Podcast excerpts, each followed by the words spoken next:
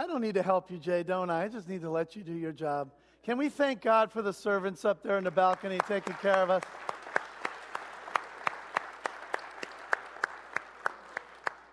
Let's just take another moment and humble ourselves before the Lord before we look at His Word.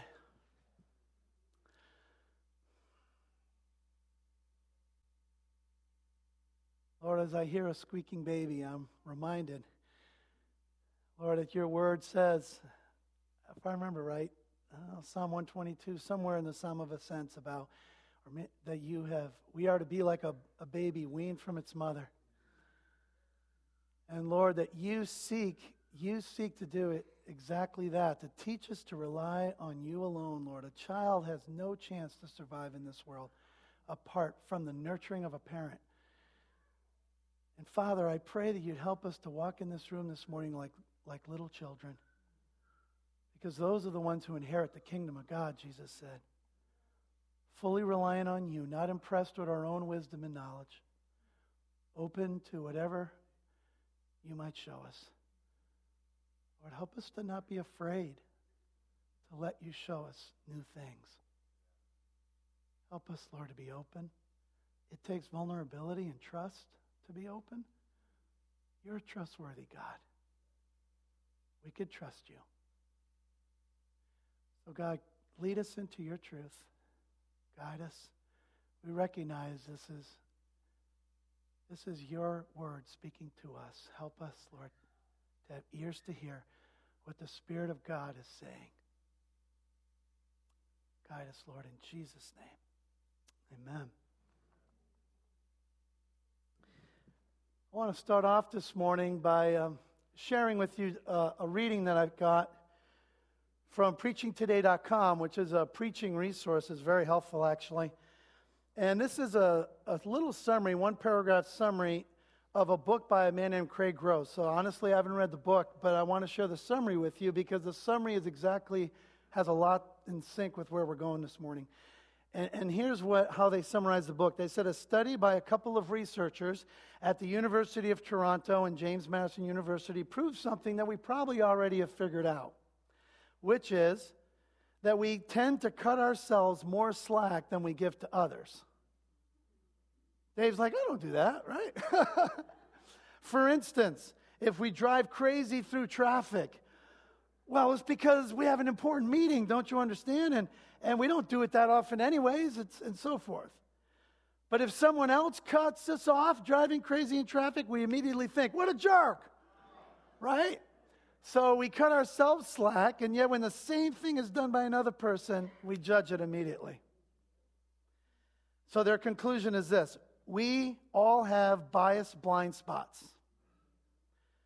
And these blind spots are largely unconscious. We don't even realize we have them, which means they remain invisible to self-analysis and resistant to intelligence. Can't work on something that you don't even realize is there. In other words, being smarter is not going to help you see your junk. As a matter of fact, more intelligence might add to the problem. That's their conclusion. Biased blind spots. We all have them, right? Every single human being has blind spots. I've got blind spots. People have been trying to point them out for 55 years. We're good at pointing out everyone else's blind spots, right? But we can't see our own.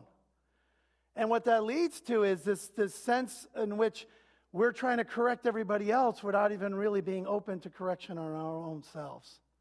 And why intelligence is a problem is because the smarter you are, the more convinced you are that you're what? Right. Oh, whoa. She's pointing at her husband.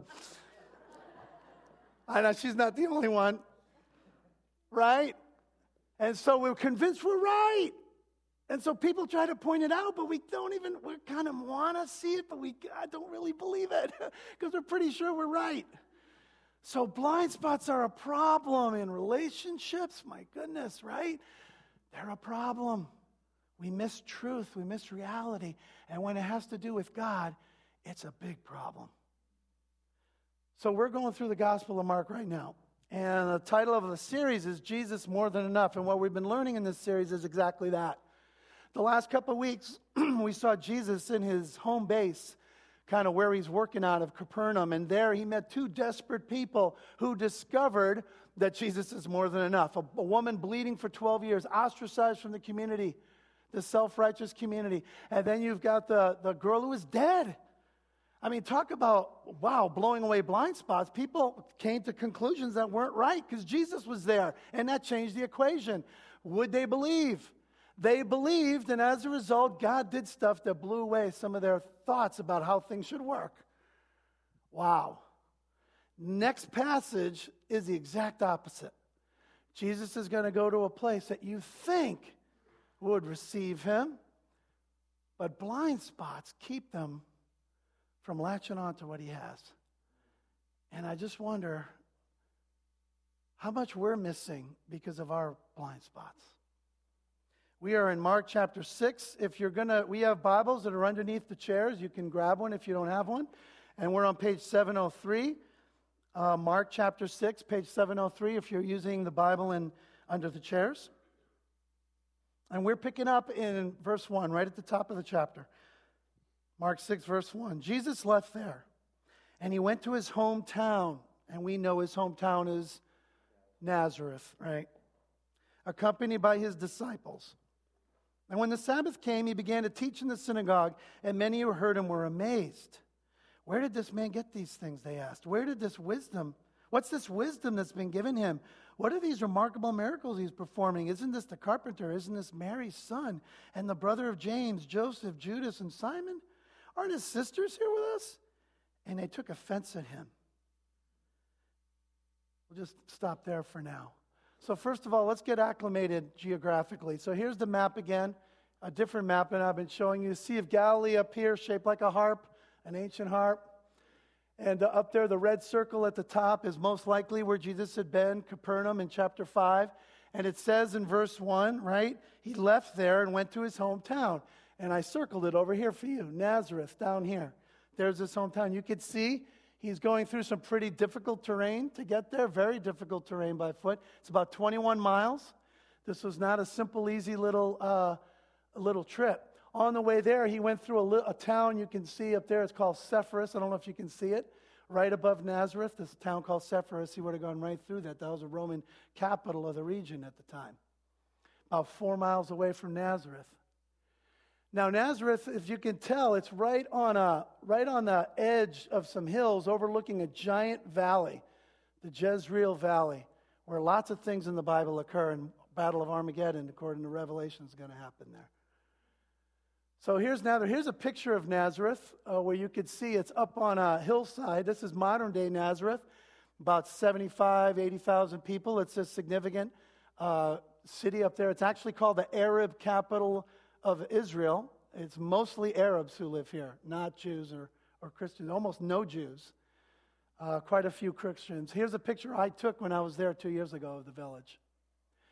But it's up in the mountains, so to get there, it's sort of off the beaten path. Now, today we have things like roads and highways. Back then they didn't. It was difficult to get up into Nazareth, and so because of that, most scholars believe it was a small village. There was probably just a few hundred people there, probably the size of Wintonbury, maybe smaller. So what does that tell you? If it's a small town, everyone knows everything about everyone, right? That's important to keep in mind. And remember Sepphoris, too. I'm going to come back to that in a little bit. So Jesus comes to his hometown, and it's a little bit like the local boy who's done good, right? I mean, just look at the 5 chapters, all the stuff he's been doing, the miracles, the teaching. Jesus is coming home. If they had a paper, it'd be front page news. You know, it's the war hero, if you will. He's coming home, and so it's kind of exciting. So it's no surprise in verse 2 when it says that when Sabbath came, they invited him to come into the synagogue and to teach. And when they heard him, they were amazed. Now, that amazement is a double-edged sword. They're amazed positively, maybe at the beginning, but as you see the questions they ask, that amazement starts to shift into skepticism. Now, before I go any further, some of you may recall there's a very, very famous passage that we talk about fairly frequently in the Gospel of Luke, near the beginning of that book, chapter 4. It says Jesus went to his hometown. They asked him to preach in the synagogue. Do you remember? They gave him a scroll. Do you remember which scroll they gave him?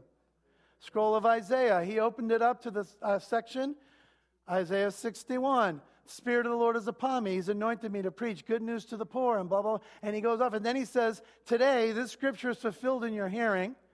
And then later on he says, by the way, the Gentiles are going to receive the message, but you Jews won't. And according to Luke, they try to throw him off the edge of the cliff, but he walks away. So scholars aren't sure, is this the same episode just told in a different way? Or is this maybe before or after Luke 4? We don't really know. I think it's the same episode. And I'll say why later. Well, a couple reasons. One reason would be because we can see the skepticism that's building there. Mark's just going at it from a different angle than Luke is. But take a look at these questions, these skeptical questions.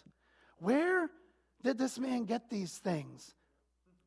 What's this wisdom? And read it that way, okay? Because that's how it's meant to be read in the Greek language. They're using very vague words with pronouns that kind of call, like a vague generic. They're not excited about this business. What's this wisdom that's been given him? Like, where did it come from? What are these remarkable miracles he's performing? I mean, isn't this the carpenter? Isn't this Mary's son? And we know his brothers. We played ball with them, right? Aren't his sisters here with us? We know them. These questions are all skepticism. And I'd like to suggest, now this is just my own thought here, okay? You can disagree. But as I read through this, and I saw three blind spots that these questions bring up. Three things that are keeping them from seeing Jesus for all he is and all he's bringing to them. The first one is a theological blind spot. What's this wisdom? Where did this man get these things? In other words, he's teaching things that they haven't heard before. What do you mean it's fulfilled in our hearing if Luke 4 is indeed the same incident? Fulfilled in our hearing? The Gentiles are going to receive this, but not us? What? See, he's teaching stuff that doesn't fit in what? Their theological box. There's not a human being on earth that has perfect theology. Do you all understand that? Only God has perfect theology. And when we're in heaven someday, I think we'll be very surprised where we were right and where we were wrong. Now, that doesn't mean theology is worthless. It's still worth pursuing. And the core of our theology doesn't change. Jesus is the Son of God, the Trinity, the Word, Father, Son, Holy Spirit. The Bible is the Word of God. Those things, salvation is through Christ alone. The Bible is clear and clear and clear on those things. But boy, there's a whole lot of other stuff we can put in that box and die over, right? Theological. They're teaching things they're not so sure about. These miracles. There haven't been miracles since the days of Elisha and Elijah hundreds of years ago. Where's this coming from? Could this be God or could it be, right? Theological blind spots. And then look at the next one. Isn't this the carpenter? I see that as a cultural blind spot. The word there in Greek is tectone. And tectone was really someone who worked with their hands. We translated carpenter, and I think we picture Jesus in a nice little woodworking, thing, making nice little chairs, with flowers on them or something. I don't know. But he's a worker with his hands. You know what he most likely is? He's a common construction worker kind of guy, not some really cute specialist. And that's where I want to bring Sepphoris back up. Actually, before I go there, let me show you a cultural note from one of the commentators about carpentry, or about this manual labor, really is what he is. He's a manual laborer. While manual labor was viewed as degrading by most Greeks, Jews considered working with their hands to be a noble profession. So it's not that it's a nasty profession, okay? That's not the idea. They're not saying he's nothing but a common laborer, but what they are saying is he's no better than any of us. Why do you think you're right?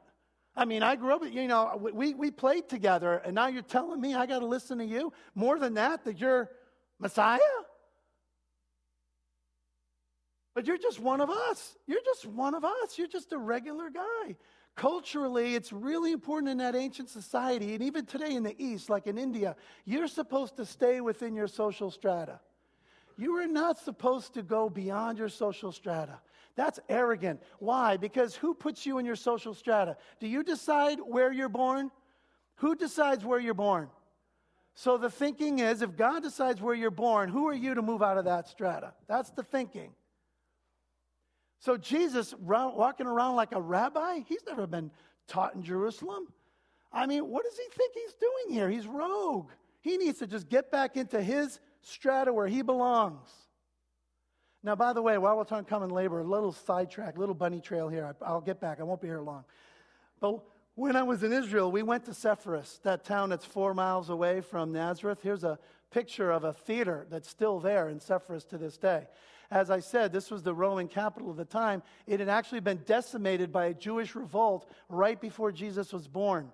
And during Jesus' entire upbringing into his early adulthood, they were rebuilding Sepphoris, 4 miles from Nazareth. And most scholars, we have no proof of this, okay? But most scholars believe, most likely what Jesus, Joseph, and his brothers did is every day they made the 1 hour walk over to Sepphoris and they worked on these buildings. Here's another shot of homes that have been excavated, the basements and stuff. So I just thought it was cool to think that I pictured Jesus just doing manual labor. Labor has value, guys. If it was good enough for Jesus, it's good enough for us. Your job is valuable. It's not a waste of time. Jesus didn't waste his time waiting to do something significant when he became a rabbi. Your job matters to God. It has value. Do it well to his glory. So I just think it's interesting to think about that. All right, one other blind spot with the last couple questions. Notice it's a relational blind spot. Isn't this Mary's son? The brother of James, Joseph, Judas, and Simon, his sisters. I mean, we know these people. These are our buddies. And how can just an ordinary person do this? You can't put yourself above me. We're equal. But Mary's son in particular really stands out. Because again, we're talking a patriarchal society. Everything in Israel is derived from the father. And when you go through Scripture and someone is introduced, they're introduced as the son of Jacob, the son of Abraham. You never introduce him as the son of a mother. Introducing him in that, again, this is 2,000 years ago, okay, patriarchal society. Introducing him by his mom is an insult. But maybe, remember what I said earlier, in that tiny little village? Do you think that just maybe, I know this is speculation, but I got to agree with the majority of commentators here. Isn't there a good chance that there have been rumors going around for 30 years about the origins of Jesus? How could an illegitimate child possibly be used by God?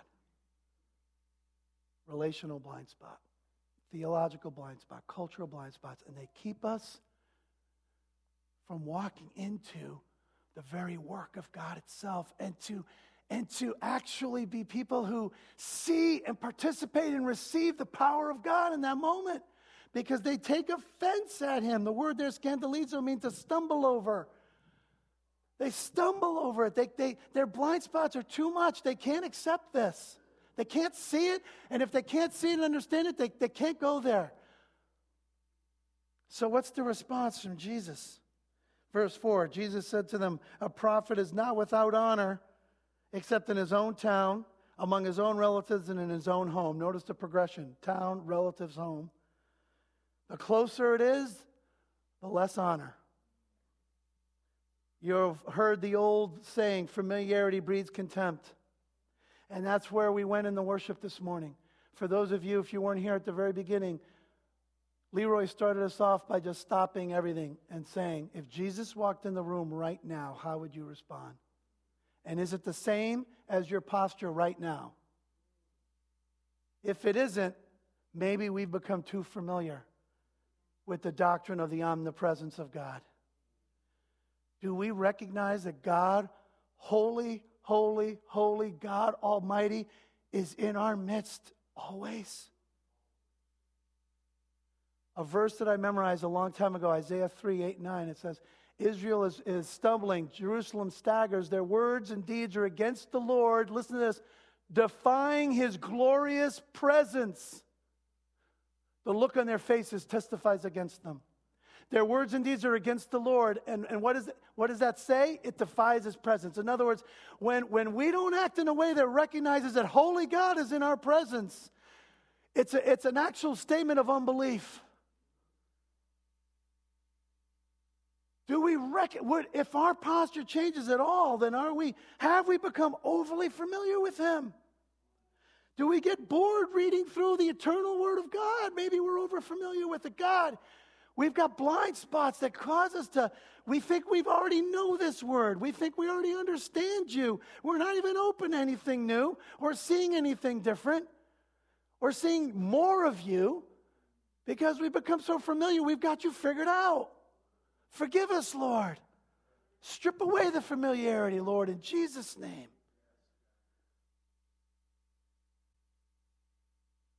So the result of this, verse 5, he could not do any miracles there, except laying his hands on a few sick people and healing them.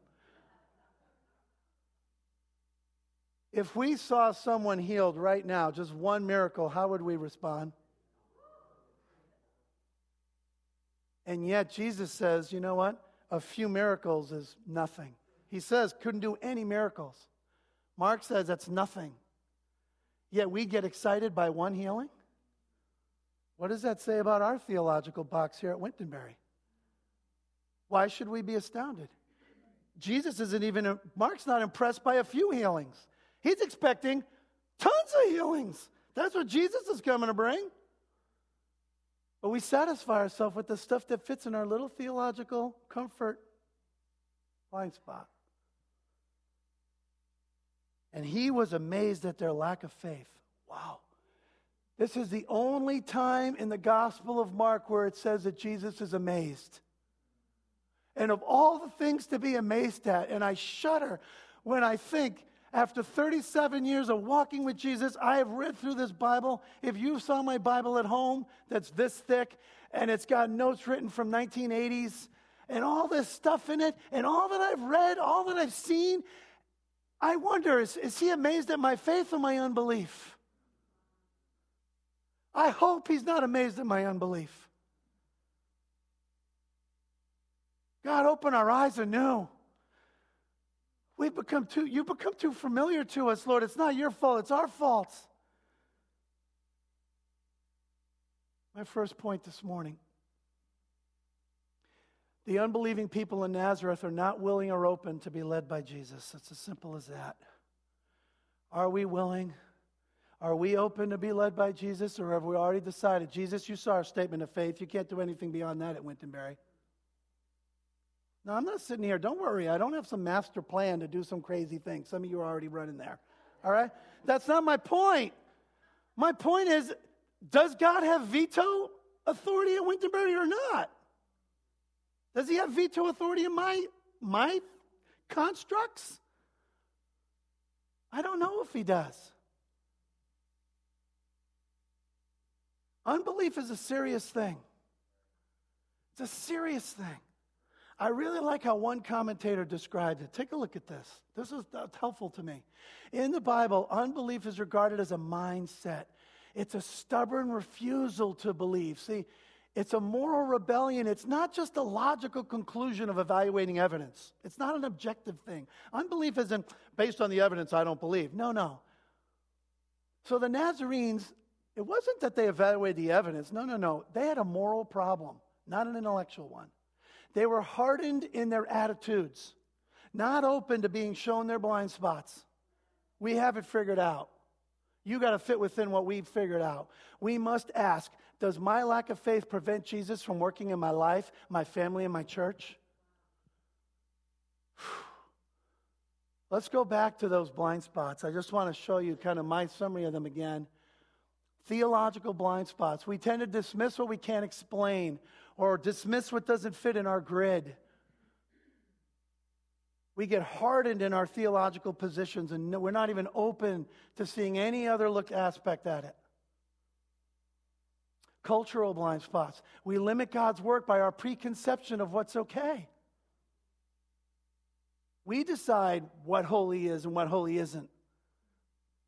And then we get upset when people don't fit within that. One of the things is I've gone around different churches. I found different churches worship in different ways.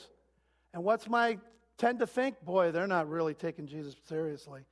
Oh, they take him seriously. On what basis am I making that judgment? Is it on the basis of the Word of God, or is it on the basis of what I've preconceived is culturally right in the church? And then who decides what's culturally right? Well, how about relational blind spots? We define people by their past. And so many people, they find themselves, they can't be, people can't see them for anything else from what they've done in their past or what I've done in my past. Or someone makes a mistake, and the people can never forgive that person, and that person is stuck in this relational blind spot where they no matter what they do, they can't move out of that blind spot. And we do this to people, and we do it. It happens to us. And we miss opportunities to join God in what He's doing when we allow these blind spots to remain. God, you have veto authority in this church. And I don't pretend to be the one that has your ear either, just because of my position. You have veto authority, Lord. Speak to us, speak through us. Have your way, Lord. It's not about what we want and what's comfortable. It's your will be done, not ours. Heal us of our blind spots, Lord, in Jesus' name. Well, from there, but here's what's really interesting. Never again in the Gospels does it say that Jesus returns to Nazareth. How sad is that? They missed their opportunity. I don't want to miss ours. So verse 6 continues, so then he left, and he went around teaching from village to village. And he's finding that those villages, the further he gets away from Nazareth, the more he's accepted, which is interesting. But anyways, he then, verse 7, calls the 12 to him, and he began to send them out two by two and gave them authority over impure spirits. What's going on now? Jesus is going to send out his 12 disciples. I want to go into this section. Here's why. Because I think it's meant to be a juxtaposition, a contrast to what we just saw in Nazareth. You've got the people who are physically close to Jesus, either through birth or through upbringing. But now we're going to look at the ones, the 12, who are close to Jesus spiritually. The ones he called in chapter 3, my true family, the ones who believe. Now we're going to see believing ones. What happens when people who do believe walk out in that faith? And that's what we see in these next 12 verses. And what Jesus is going to do is he's going to build into the faith of these 12 followers by sending them out on a faith trip. He's going to put them on an internship, if you will. All right, let's look at this internship he sends them on. He says, he called the 12 and he said, sent them out two by two. We're not meant to do ministry by ourselves. And he gives them authority over impure spirits. Authority, real authority, not just any authority, his authority. What does that mean? That means that they are extensions of Jesus.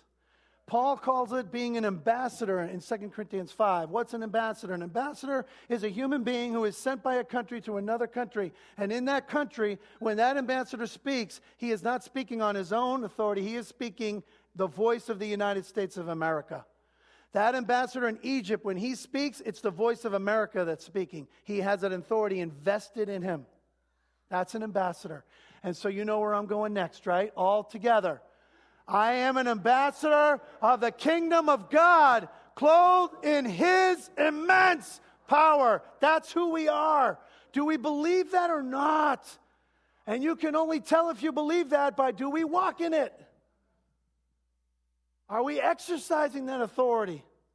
There's no need to exercise it in places where faith isn't needed, where just everyday common sense is. Am I even operating in a place where his authority, where I can see it in action? And that's what Jesus does. He's going to send them out by themselves to exercise this authority. Now, if I think we're so used to this story too, we can just blow right through it, but just take a time out. Put yourself in the shoes of the disciples. The disciples have been with Jesus. Jesus has been doing the healing. Jesus has been doing the preaching. Jesus is doing the exorcising of these demons like legion with thousands of demons. You want me to go do that now? Anybody ever said to you, hey, your turn now? How do you feel about your turn now? I remember with my brother-in-law when I was on his yacht on Lake Winnipesaukee, and I've shared this before, but we were going, he's got an expensive yacht, and he was like, hey, you want to pilot it now? I'm not a motor, engine, car, boat guy. But I was like, no, I really don't. He goes, oh, come on, it's easy. Oh, fine. So I get there. I mean, what can you do? Sure enough, ran into some rocks, did $5,000 worth of damage on the rudder. Needless to say, I have not piloted that yacht since, right? That's what can go wrong. That's why I don't want to try. I remember when I didn't want to drive a car when I was 16. I was afraid I'd get in an accident. Or how about the first time, did anyone ever take you out to teach you how to share your faith, like in public? I remember a guy who was helping me learn to follow Jesus. He took me out, and we knocked on doors. And as long as he was doing the talking, I mean, it was uncomfortable enough talking to total strangers about Jesus, but as long as he was doing the talking, I was all right. And then the moment came, right? Now it's, and I'm like, I really don't want to do this. I didn't think, it's not just that I didn't want to, it's that I didn't think I could. I didn't understand that with the Spirit of God in me, there's nothing that God asked me to do that I can't do, because it's Him doing it through me. It's not a matter of how much I have. It's a matter of connected to Him and let His power flow through me. But we make ministry decisions based on, can we afford it? Do we have enough people? Not, do you want us to do it? And whatever it is, trust you're going to provide. This is a scary moment for the disciples. What, Jesus, you're coming, right? No, actually, I'm taking a siesta. You guys are. And they're like, what? You're not coming? And we're only going by twos? We're not going to be a little gang here? And then he makes it even harder. What he's doing is he's training them by giving them a training exercise. This isn't to follow for all modern missions. This is a one-time training exercise. All right, and he makes it even harder. Look at this. These are his instructions. Take nothing for the journey except the staff. Going to need that to get up and down in ravines. No bread, no bag, no money in your belts. Wear sandals, again, for the ravines, but not an extra shirt. Listen, if you go on a trip for a week or two, you're not just going to get in the car and leave, right? I'm pretty sure most of us take out a little piece of paper, maybe, those of you who are organized, and write down the things and then check them off, right? The rest of us just kind of go by the seat of our pants, but we still don't go with nothing.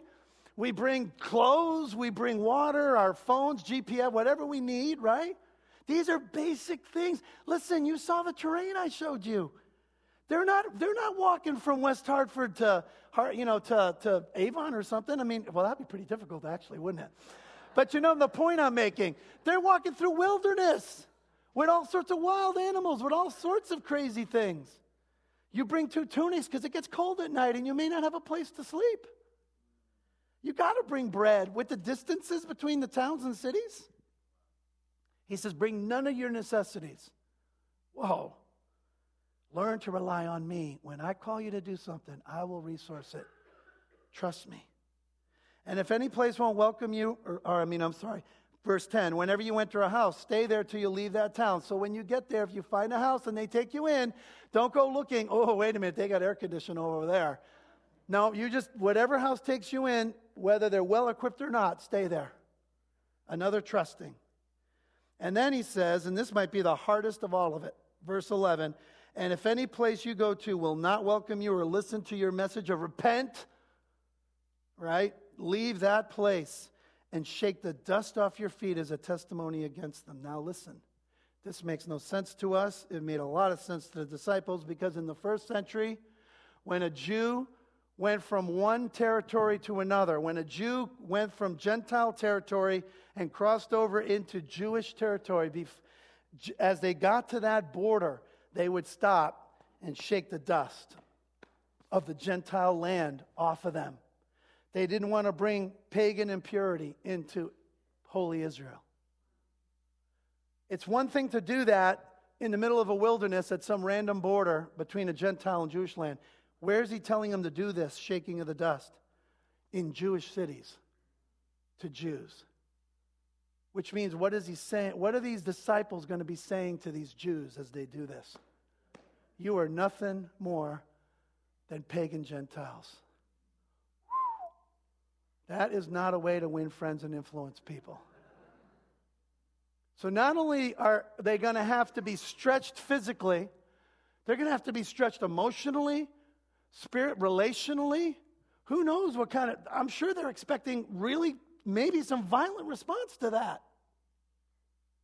So this isn't a nice little faith trip. This is scary stuff. So what happens? Well, they go out. Verse 12, they went out.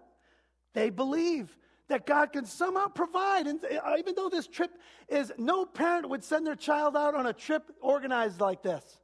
But in spite of that, they go. They trust the word of Christ instead of their blind spots to hold them back. They go out and they do what he did. They preached that people should repent. They drove out many demons. They anointed many sick people with oil, and they healed them. They saw it wasn't Jesus' time. It was them. They're doing it. That blew their blind spot. I'm sure they were thinking only Jesus can do these things. And all of a sudden, by walking out in faith, and saying, God, I know I don't have anything. You're asking me to do this. Unless you show up, I'm going to look really stupid here. And God shows up. And their blind spots of who they are, their even understanding of who they are, is changed in this moment. Whoa, maybe we are ambassadors of the kingdom. Blind spots blown away. New realities opened up because they were willing to follow the word of the Lord instead of their instincts. So my second point this morning is the believing disciples are willing and open to be led by Jesus. Faith lifts blind spots. But you gotta be willing to make yourself vulnerable. Be willing to go out into places that aren't comfortable. And it's not. We're not going to lose our blind spots. We're not going to grow in faith by sitting in our rooms studying the Scriptures. As great as that is, and there's a place for that, sitting and praying and reading is not going to expand our faith. It's going to expand our knowledge. And yes, there is a piece that will expand our faith. But for faith to be faith, there has to be an actual step out. It's one thing to say, "You can carry me across the ravine," but true faith gets on the back and goes. It's not really faith to just sit here and say he can do it. There has to be an active step of vulnerability for it to truly be faith. And for you to experience the power of God. The priests in Joshua 3, they had to step in the river while it was a raging torrent. You got to take the step first. And each of us needs to determine. I can't determine your step. What is our step? What's our step as a church? That's what we're trying to discern. What's our steps individually? Or are we going to content ourselves with nice Christianity? I want to see the power of God flow. And Lord, remove any blind spots that are keeping that from happening. One of my favorite preachers is a guy named A.W. Tozer, about 70, 80 years ago. And he's preached on this a lot. It was one of his major points. Active steps necessary. He used to talk about miracles follow the plow. Miracles follow the plow. And here's one of his quotes. He would say, the power of God comes only where it is called out by the plow. It is released into the church only when she's doing something that demands faith. The only way to power for such a church is to come out of hiding and once more take the danger-encircled path of obedience. Its security is its deadliest foe. If we keep making decisions based on what's safe, financially, physically, spiritually, whatever else, we don't need God's power. We can do that in human effort. The church that fears the plow writes its own epitaph. The church that uses the plow walks in the way of revival. That's what the meeting is about Wednesday. That's what the meeting is about Sunday. Lord, what plow do you want us to grab onto? There's thousands of them. What plow do you want us to grab onto? And no matter what the cost is, no matter how much faith it's going to take to trust you to provide, we're only going to see it provide if we first put our hands to the plow. Now, I've shared this before, but I feel like I want to share it again. And that is, when I was in college, I had the privilege of going on a faith trip similar to this one. I was part of a group called the Navigators, and we had a summer training program with about 100 students from around New England in Amherst, Massachusetts. And every Friday night, we would work during the week, do Bible studies at night. And then Friday night, we'd come home around 6, eat dinner, and then at 7, we'd have a rally. It was really fun. I usually played guitar even back then.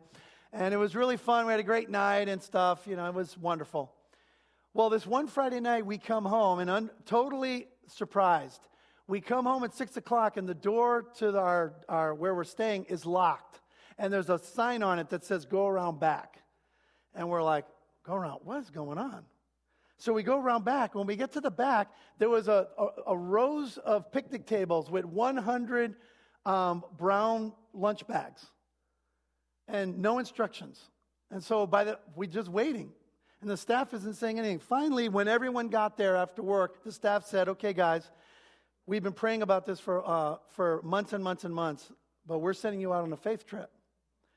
So we've divided you into 10 teams of 10, and we have randomly, just by prayer and by just random selections, we're going to send you to 10 different cities.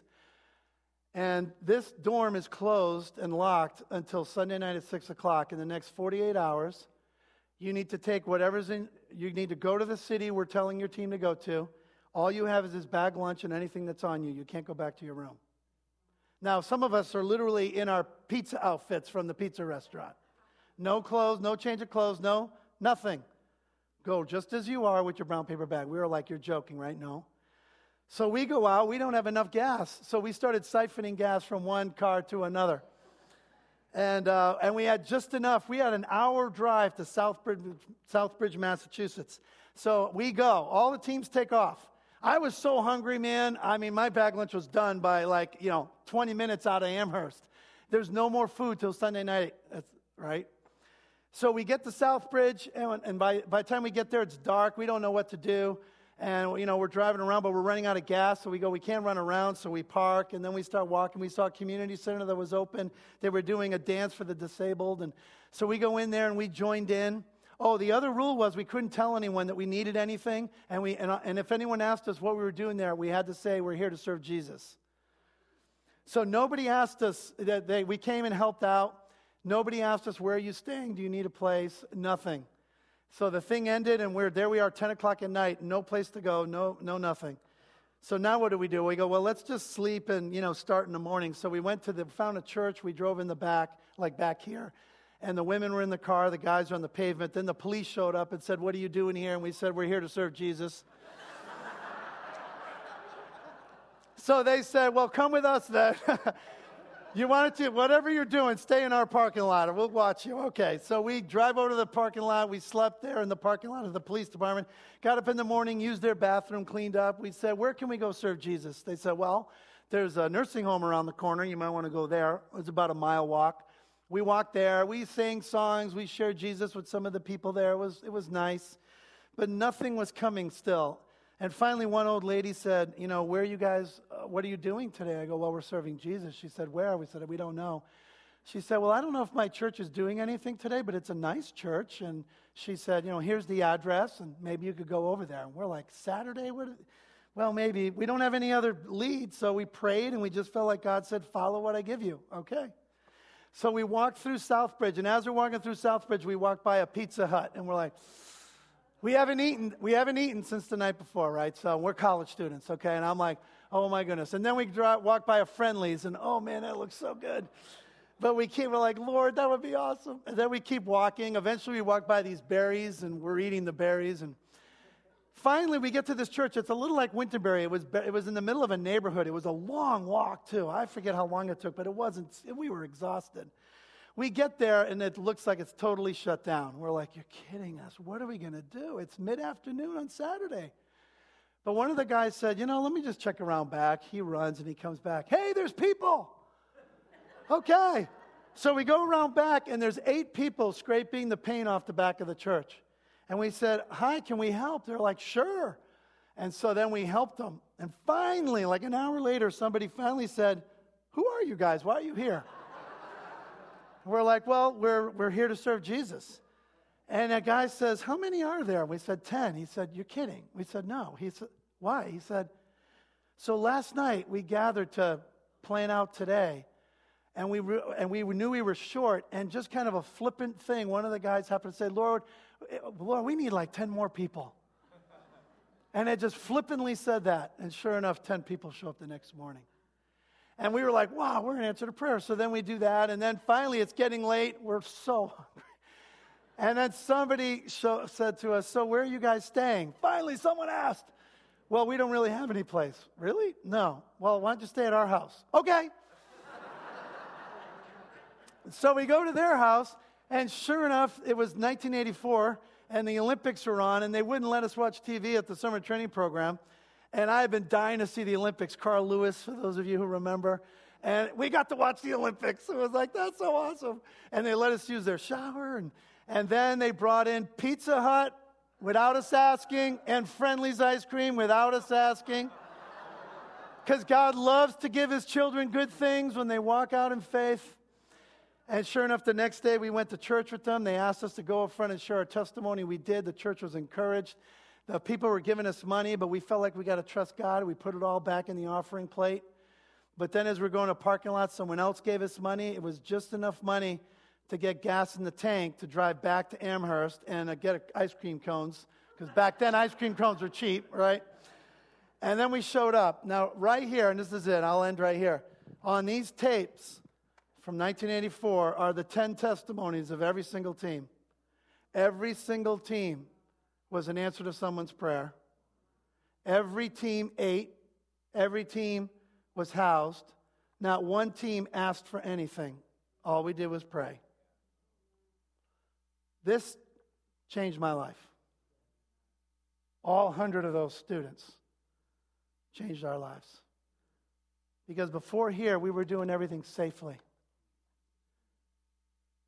It wasn't until we allowed God to stretch us beyond our boundaries that we saw the power of God work in and through us in a powerful way. God wants his power to course through this place. May we not put a cap on it with our blind spots. Father, I pray in Jesus' name, would you help us as a church to be aware of where are we not trusting you? Where have we put limits on your veto? Where have we said to you, you can go this far but no further, Lord? Where have we said that? Eliminate them, Lord. You can be trusted. You can be trusted. So, Father, I pray you would do this both individually and in families and in our church. Use us to your great glory, Lord. We want your glory to be manifested, and that means coming out of hiding, into the dark, and your light shining bright, like Matthew 5 says. So, Father, fill us with your Spirit. Give us guidance and help us, Lord, to walk in whatever call you give us. We pray this to your glory and yours alone. Amen. The LeBlonds would love to pray for you if you want to maybe pray into some of these things in your life with blind spots. Walk in whatever God calls you to. Amen.